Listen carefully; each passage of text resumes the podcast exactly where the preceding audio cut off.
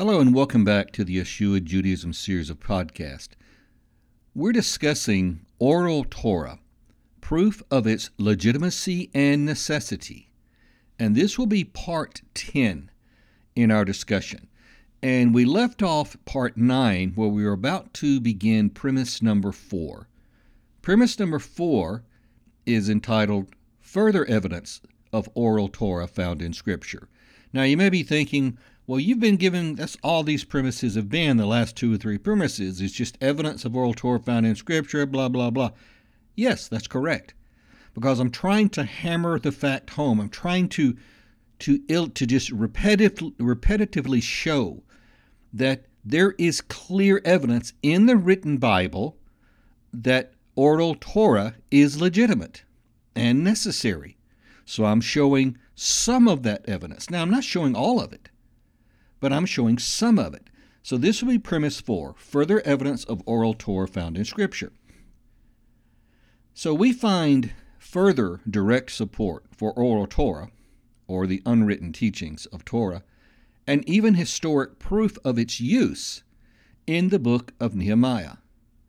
I will quote from three separate Bible versions the New English Translation, the King James Version, and the Holman Christian Standard Bible. Within these passages, you will see the use of oral Torah, of the oral Torah method of Midrash, which we spoke of earlier. Now, the reason I chose three different versions is just because people like different versions, but they all basically say the same thing. And I'll be reading from Nehemiah chapter 8, verses 7 through 12. And I'll go ahead and ask now for forgiveness. Please forgive me for the terrible pronunciation of the names, which I will be reading, particularly in verse 7. So uh, just pardon me for that, and I'll continue. I'll read now. So, Nehemiah chapter 8, verses 7 through 12, first from the NET Bible. Yeshua, Bani, Sherebiah, Yamin, Akub, Shabbatiah, Hodiah, Maasa, excuse me, Maasiah, Kelita, Azariah, Jozabad, Hanan, and Pelaiah, all of whom were Levites, were teaching the people the law, that is the Torah. The Hebrew word for that would be Torah. So they were teaching people the Torah as the people remained standing. They read from the book of God's law, or God's Torah, explaining it and imparting insight. Thus, the people gained understanding from what was read. Now, notice that verse 8. They read from the book of God's law, they were reading from the Torah scroll, explaining it and imparting insight. Thus, the people gained understanding from what was read. Continuing with verse 9. Then Nehemiah the governor, Ezra the priestly scribe, and the Levites, who were imparting understanding to the people, said to all of them, this day is holy to the Lord your God. Do not mourn or weep. For all the people had been weeping when they heard the words of the, of the Torah. He said to them, Go and eat delicacies, and drink sweet drinks, and send portions to those for whom nothing is prepared. For this day is holy to our Lord. Do not grieve, for the joy of the Lord is your strength. Then the Levites quieted all the people, saying, Be quiet for this day is holy. Do not grieve. So all the people departed to eat and drink, and to share their food with others, and to enjoy tremendous joy. For they had gained insight in the matters that had been made known to them. Notice, they had gained insight in the matters that had been made known to them. Now, reading from the King James Version. Also, Yeshua and Bani and Sherebiah and Jamin and Akub and Shabbatiah Hodiah, Maasiah, Kelita, Azariah, Jozabad, Hanan, Peleiah, and the Levites caused the people to understand the Torah, and the people stood in their place. They read out of the book of the Torah of God, translating and giving the meaning so that the people could understand what was read. And Nehemiah, which is the Tersha, excuse me, which is the Tirshatha and, as, and Ezra the priest describe, And the Levites that taught the people said unto all the people, This day is holy unto the Lord your God. Mourn not, nor weep, for all the people wept when they heard the words of the Torah. Then he said unto them, Go your way, eat the fat, and drink the sweet, and send portions unto them for whom nothing is prepared. For this day is holy unto our Lord. Neither be ye sorry, for the joy of the Lord is your strength. So the Levites stilled all the people, saying, Hold your peace, for the day is holy, neither be ye grieved. And all the people went their way to eat and to drink and to send portions and to make great mirth, because they had understood the words that were declared unto them. And finally, from the Holman Christian Standard Bible. And again, forgive me for my terrible pronunciation of those hard to pronounce names. Yeshua, Bani, Sherebiah, Yamin, Akub, Shabbathiah, Hodiah, Maaseiah, Kelita, Azariah, Yozabad, Hanan, and Pel- Peliah, excuse me, that's terrible, I'm butchering those names, who were Levites, explained the law to the people as they stood in their places. Notice, explained the Torah to the people as they stood in their places. So they read in the book in the Torah of God distinctly and gave the sense and caused them to understand the reading. Notice that. Nehemiah the governor, Ezra the priest and scribe, and the Levites who were instructing the people said to all of them, This day is holy to the Lord your God. Do not mourn or weep. For all the people were weeping as they heard the words of the law. Then he said to them, Go and eat what is rich, drink what is sweet, and send portions to those who have nothing to prepared since today is holy to our Lord. Do not grieve, because the joy of the Lord is your stronghold. And the Levites quieted all the people, saying, Be still, since today is holy. Do not grieve.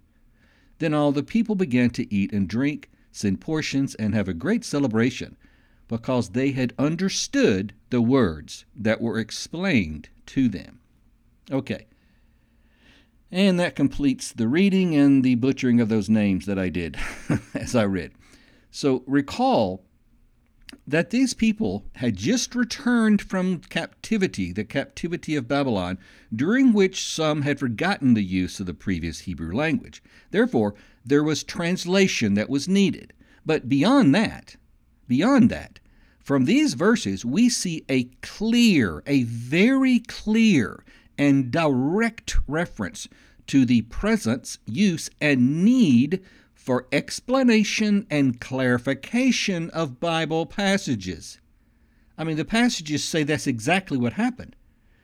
As it was being read, it was being explained and clarified. It is actually an obvious need, and any Christian or anyone else knows this. So, why then does Christianity declare invalid the oral Torah, since its use is a common sense necessity? Let me say that again. Let me ask that question again. Why does Christianity basically advance the concept and declare invalid? Basically, Christianity tells all Christians, and therefore all Christians generally believe they declare invalid the oral Torah, verbal teachings, yet its use, oral Torah's use, is a common sense necessity. People, this is common sense. As I've said before, it's impossible to practice any faith system without verbal teachings, without oral Torah. It's impossible. Again, as I say elsewhere, if Christians reject the oral Torah of the Judaic sages, then to be consistent, they must reject the New Testament, since the New Testament is largely composed of that very thing. In fact, just about every teaching in the New Testament is taken from fundamental Judaic teachings, specifically fundamental oral Torah. And as a separate article proves, even the teachings of the atonement of Messiah. The atonement through Messiah has Judaic origins and is itself oral Torah. And I have material on the Torah Messiah website in which that is discussed and podcast. Although now that I think about it, I'm not sure I've recorded that yet, but if it's not present currently, It will soon be in podcast form, audio form. And I will prove that even the concept of, of the atonement through Messiah is based in prior, pre existing oral Torah that was known at the time of Messiah. There are, of course, elements of teaching within the New Testament that do differ from the Torah of Judaism, but such things are actually relatively rare if the New Testament is correctly interpreted from its proper Torah centric context. The issue is not really that Christians reject oral Torah. Instead, they simply reject the oral Torah that they choose not to follow. The oral Torah that differs from their Torah ignorant and minimalist version of understanding of the Bible. They have a minimalist, very shallow understanding of Scripture. Those who cling to their own personal form of oral teachings, which differ from Judaism's, will likely never see the New Testament as what it is. The New Testament is a thoroughly Judaic composition of writings which differ really only slightly with the traditions of Jewish sages. Oral Torah is a legitimate concept, and anyone, anyone who thinks otherwise, is either intellectually deficient, a hypocrite, or both. Despite their deceitful claims to the contrary, Christians and others do not actually reject oral Torah. They simply reject those verbal teachings, oral Torah, which conflict with their own. Let me state that again, because this is a fundamental, basically, takeaway from all of these, from this entire discussion, from all the parts you've heard. This is a fundamental takeaway. Christians and Christianity does not actually reject oral Torah. They simply reject the oral Torah which conflicts with their own. They do have their own oral Torah, their own verbal teachings. So for Christians to say, or for Christian leaders to say, that oral Torah is illegitimate and bogus, then they have to say the same thing about their own oral Torah, because that's what they use. Christianity has its own set of verbal teachings, its own oral Torah. So they don't reject oral Torah. They simply reject the oral Torah that differs from their own. And they need to stop lying and being deceitful and admit it. They do not reject oral Torah. They simply reject what they don't agree with. The Torah definition I presented in previous parts represents a minimum accounting of the components of the Torah of God. There are actually subsets of those elements, or additional ones, but those listed are all that is really necessary to really get an understanding of the definition of Torah. It should be clearly understood that all of them are Torah. And if and that if only one of them is missing, if only one of those elements of oral Torah, or, or, excuse me, of Torah, which includes oral Torah, if only one of them are missing, then the Torah is not complete. Do I accept all that is considered oral Torah within Judaism? No, I absolutely do not. However, that is not the issue being discussed at the moment. Suffice it to say, I do consider much of it to be legitimate and a correct transfer of God's instructions to mankind and of extreme importance if one wishes to grasp the teachings of the Most High. Now I'll get into a brief analogy to clarify the importance of oral Torah. This will be basically a little bit of an analogy. Basically, the written Torah, which I will call the Tanakh, the Old Testament, let's say for now the written Torah is the entire Old Testament, the Tanakh, which Christianity irreverently calls the Old Testament. It's not old. God's teachings are not old, and I think it would be uh, wise Christians to stop calling the teachings of the Creator God old.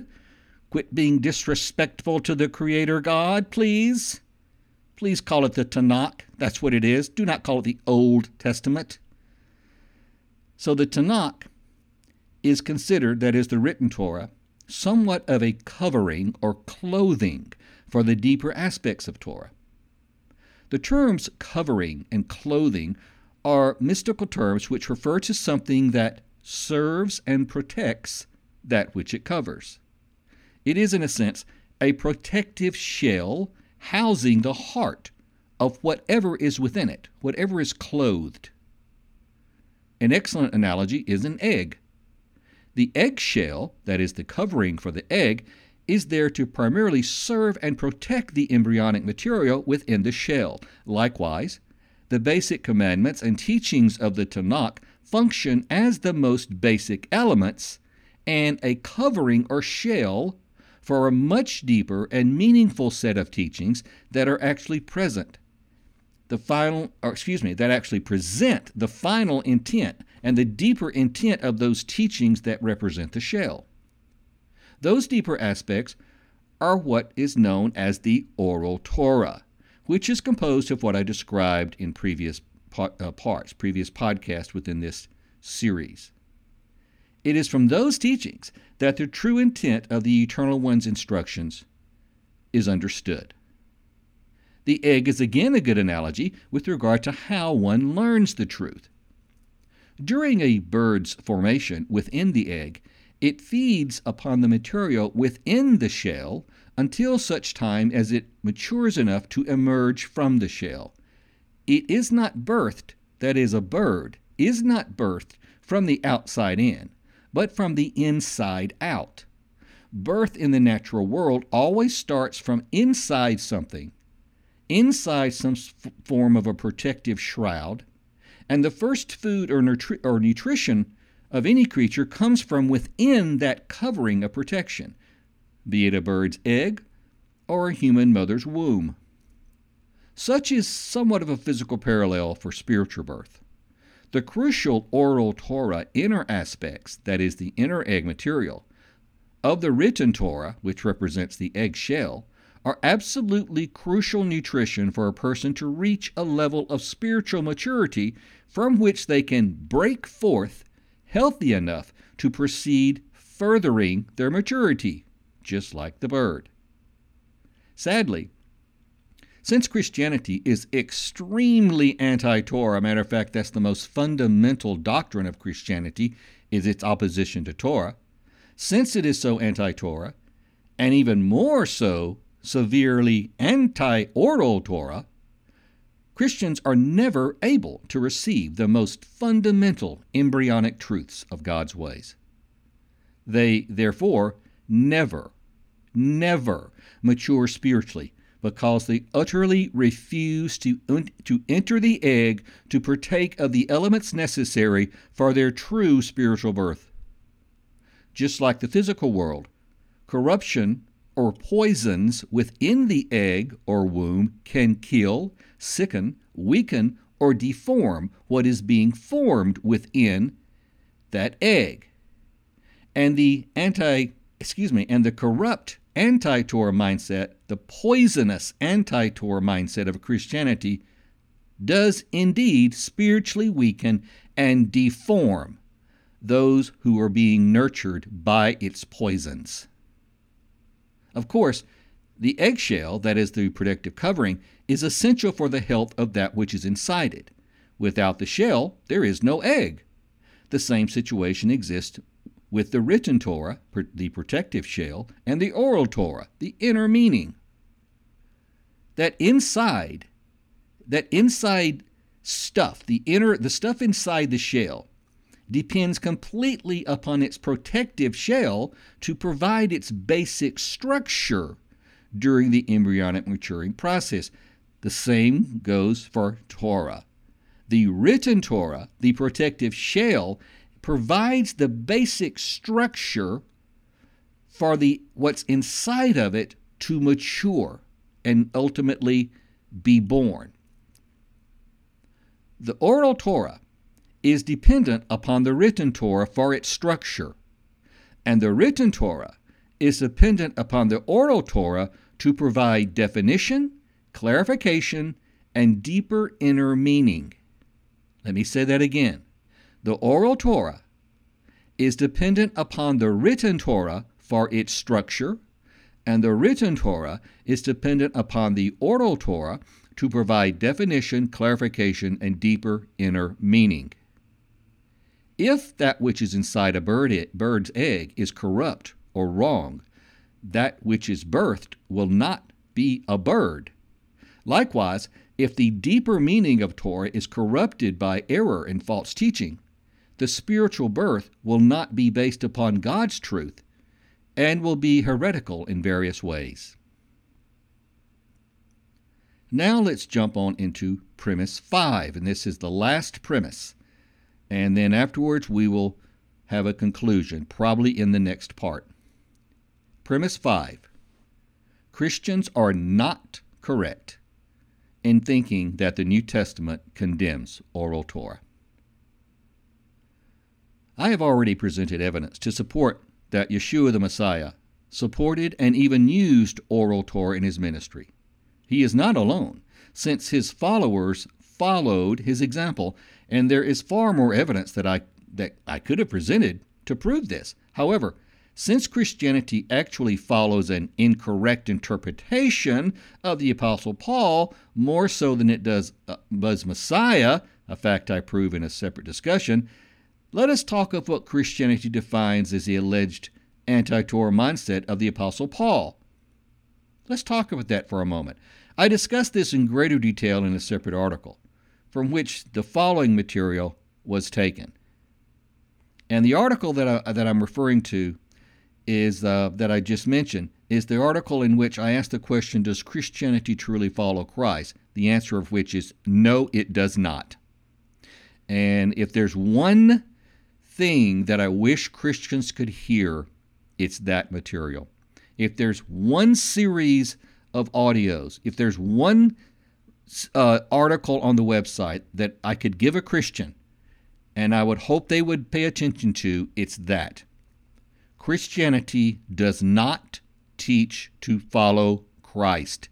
It does not teach to follow Messiah. In fact, it teaches against following Messiah. And I prove it, and it is very easy to prove. It's proven in that discussion. All right.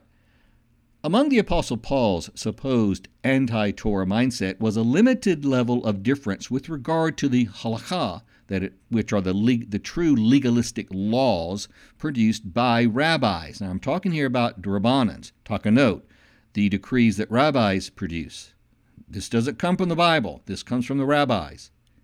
He, along with Yeshua and, and others in the New Testament, definitely had issue to a finite extent with the legalism that is found within rabbinic halakha. And no wonder.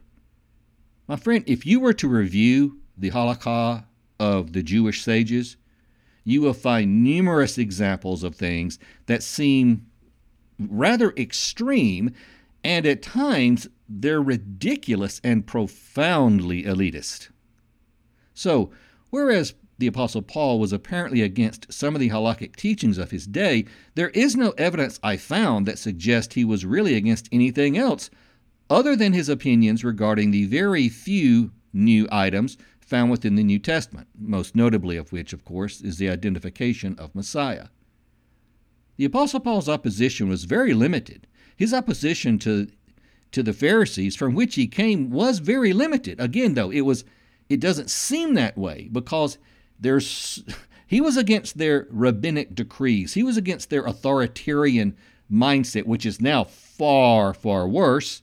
He was against the way they added to Torah and negated from Torah. The, the Torah itself says directly you are not to add to or subtract from the Torah of God. Yet Rabbinic Judaism, Akiva Judaism, has made that a fundamental activity since its creation in the second century, actually the late first century. They have added hundreds and hundreds and hundreds of things, but they're all rabbinic. They're all Rabbanans, Takanot, and Gezerot, and Minhag. So, Paul's opposition was actually very limited, and the common practice among Christians of expanding upon his opposition to include additional Torah elements is wrong. Therefore, to extrapolate Paul's limited opposition to a scant few specific aspects of Torah so that he is portrayed as opposing all of Torah is grossly incorrect and frankly slander of the Apostle Paul. There is no evidence at all that Paul's evidence, or excuse me, that Paul's opposition included the entire Torah, or even a notable percentage of it.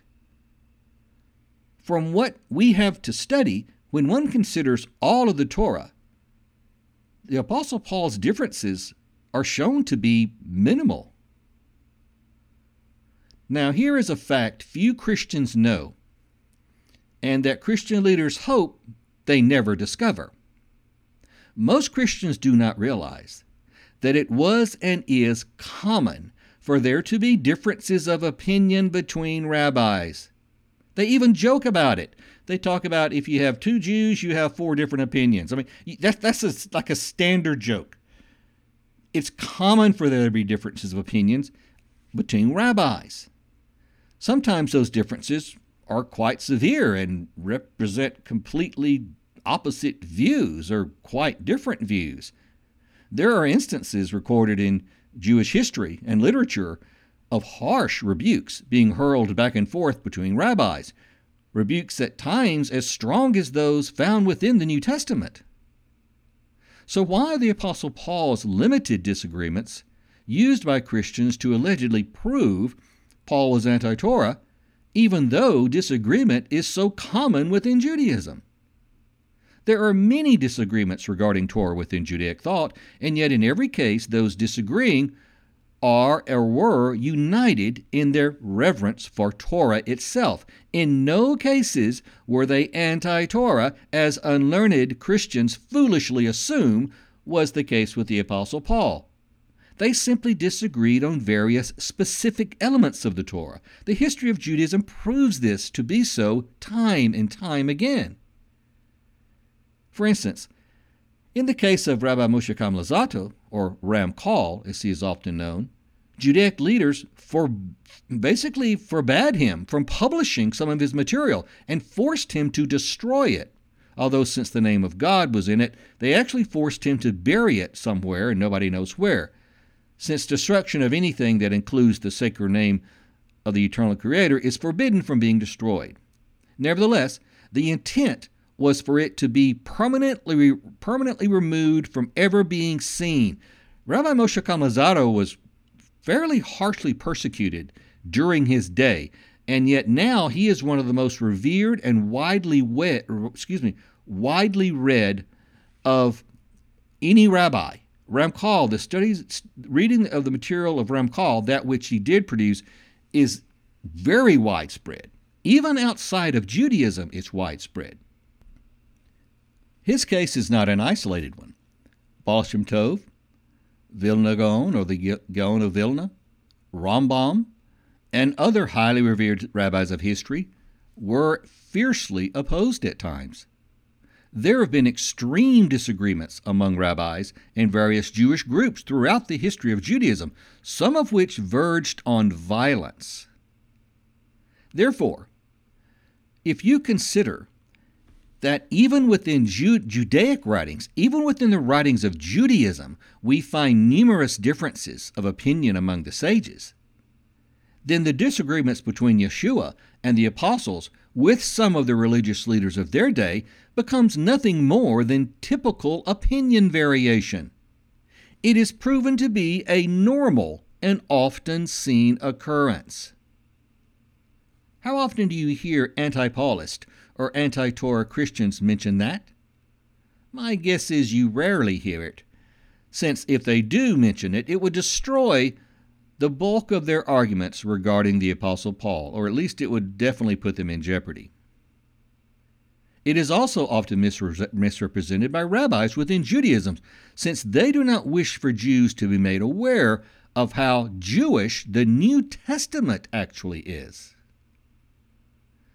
Now, the New Testament. In essence, what is the New Testament?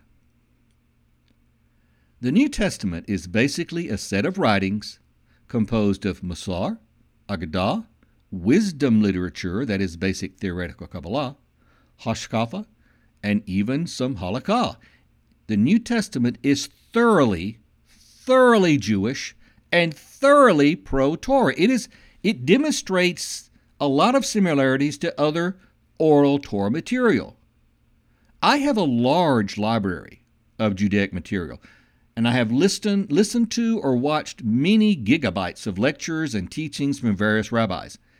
And I study Judaism extensively. Therefore, I am not, I'm not making this up, people. It is a fact that anyone who devotes themselves to enough study will discover, but Christians are usually too lazy to undertake such a study. And yes, the Apostle Paul's alleged writings include the above Torah elements the Torah elements of Musar, Agadah, theoretical Kabbalah, Hashkafa, and some Halakha. They, the Apostle Paul's epistles have that material. His, his writings are very Judaic. Virtually everything he says can be found, worded slightly differently, scattered within Judaism's literature, thus proving he is not the anti Torah pig that so many accuse him to be. Anti Paulist and most Christians are simply ignorant of what Torah really is and too lazy to find out. They are also sinning, since by misrepresenting the Apostle Paul, as do Christians and deceitful Judaic counter missionaries, or by harshly, by harshly attacking the Apostle Paul, as do anti Paulist and deceitful Judaic counter missionaries, they commit one of the worst of all sins Lashon Hara, evil talk or evil speak. Lashon hara is an extremely damaging and wicked transgression. Yet Christians, anti Paulist, and openly deceitful Jewish based counter missionaries continually practice Lashon hara as they misrepresent and slander the Apostle Paul and the New Testament by claiming that the Apostle Paul was anti Torah, and Judaic based counter missionaries also claim the New Testament is anti Torah, which it isn't. It is anti rabbinic oral Torah, it's, it's, it's anti Drabanan, it's anti Takanot. But they don't point that out. When they say it's anti Torah, what they're talking about, the New Testament is not in favor and does not support rabbinic decrees. But since Judaism calls that Torah and equates it, and at times even elevates it above the actual Torah of the Almighty God, they say that the New Testament is anti Torah. It's not. It's anti rabbinic authoritarianism. It's anti adding to and subtracting from the Torah. It's anti rabbinic dictates. It's anti Durabanan, anti Takanot, anti Gezerot. It's not anti Torah. The reason few people see this, particularly Christians, is because very few Christians or anti Paulists who suffer from the same ignorance of Paul's intent as do most Christians have don't have any idea what Torah is. They they do not really know and they do not realize that virtually everything found in the New Testament is also found and expanded upon greatly within Jewish material. Now again, with the with the exception of the mountain of Durabanans, the mountain of rabbinic authorized dictates and decrees, they're not found in the New Testament. Okay? Yet, all the previously identified ingredients, Musar, Agadah, Kabbalah, and some Halakha, are legitimate components of the Torah, or instructions, or teachings of the eternal Creator. Anti Torah Christianity poisons the minds of Christians so much that Christians usually will not even consider that the New Testament is actually pro Torah in all respects. The same poison affects anti Paulists since they are usually ex Christians. A perfect example is Kabbalah. Few Christians dare to even consider that it could be useful, even though the New Testament is dripping with basic theoretical Kabbalah and Musar. They know nothing about it, yet they generally harshly condemn it. And that's actually a common thing among Christians. They condemn things they don't know anything about, most notably almost anything having to do with Torah. They are simply ignorant. If they reject Kabbalah, Musar, etc., then they need to burn their New Testament because that is largely what it includes and that is also what comprises most of the Apostle Paul's teachings. Christians could discover the Torah centric core of the New Testament and Paul's letters, but their bias and the poison of the church keeps them distanced from trying to sincerely learn Torah. The anti Torah foundations of Christianity result in a complete upheaval of what the New Testament actually teaches. It is a terribly sad situation. And of course, Jewish based counter missionaries are either ignorant of Torah themselves or bear false witness constantly regarding the New Testament's thoroughly Jewish foundations, thoroughly pro Torah foundations. Anti Paulists are also counter missionaries, even though they refuse to admit it, and they also bear false witness against the Apostle Paul, a witness based in gross ignorance of Torah and ego. Now, at this point, I'm going to pause and we will conclude our discussion of oral Torah, proof of its legitimacy and necessity, in the next part, part 11. But let's pause here. I could push through and probably complete this in an hour or maybe slightly over an hour, but I don't want to extend it as I did the previous part, part 9. So let's pause here with part 10, and we'll pick up in part 11 where I'll be discussing how ignorance of the Apostle Paul's rabbinic method leads to Christian anti Torah mindset. It leads, it feeds that. Christians are ignorant of how Paul uses the rabbinic method, as does Yeshua actually. And that causes Christians to, or at least it supports their anti Torah mindset. But we'll pick that up in the next in, in the next discussion, which will be part 11 and I thank you for listening, and please continue on to the final conclusion of our discussion of oral Torah, proof of its legitimacy and necessity. And thank you for listening, and goodbye.